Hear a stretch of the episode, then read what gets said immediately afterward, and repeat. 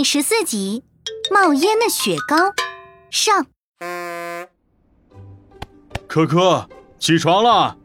一个惬意的早晨，可可睡得正酣，却被爸爸从睡梦中叫了起来。难得我今天给自己放个假，儿子，跟老爸去路西河钓鱼。真的？我能约上安安、康康吗？当然可以呀、啊，你给他们说，不用自己准备渔具，那里的渔场会准备的。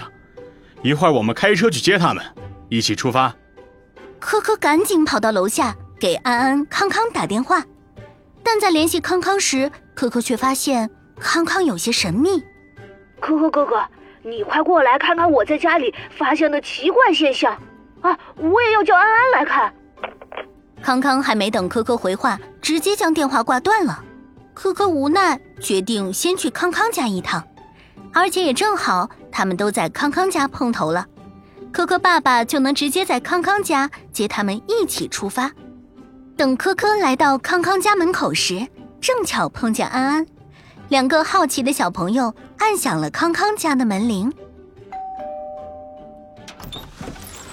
快快进来，你们一定要看看我的新发现。可可和安安跟着康康来到了厨房。我起床的时候爸妈出门了，我就想着给自己找点东西吃，然后我打开冰箱就看见这些雪糕。哎，你们看！康康说着拿出一只雪糕，撕开包装，并将雪糕递到了可可、安安的眼前。你们看到了吗？这些散开的白烟，雪糕离开冰箱竟然会冒出白烟。安安和可可一听都忍俊不禁。康康，这其实是一个很普通的现象啦。对呀，康康，雪糕冒出的白烟其实是因为我们空气中有很多看不见的水蒸气，当这些水蒸气碰到冰凉的雪糕时，就会在周围形成液化的小雾滴，形成一团团烟雾状，经过光线的照射就成为了我们看见的这些白烟啦。啊，原来这不是什么奇怪现象啊。好啦，我们准备准备，就等我老爸过来一起去钓鱼了。不不不，还是有一个雪糕之谜还没有解开呢。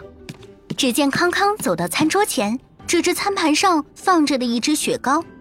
我是给你们打电话之前吃这个雪糕时才发现白烟的，为了观察白烟，我就一直把雪糕放在这里，可是到现在都过去这么久了，它都没有融化。哎，可可、安安这下犯了难。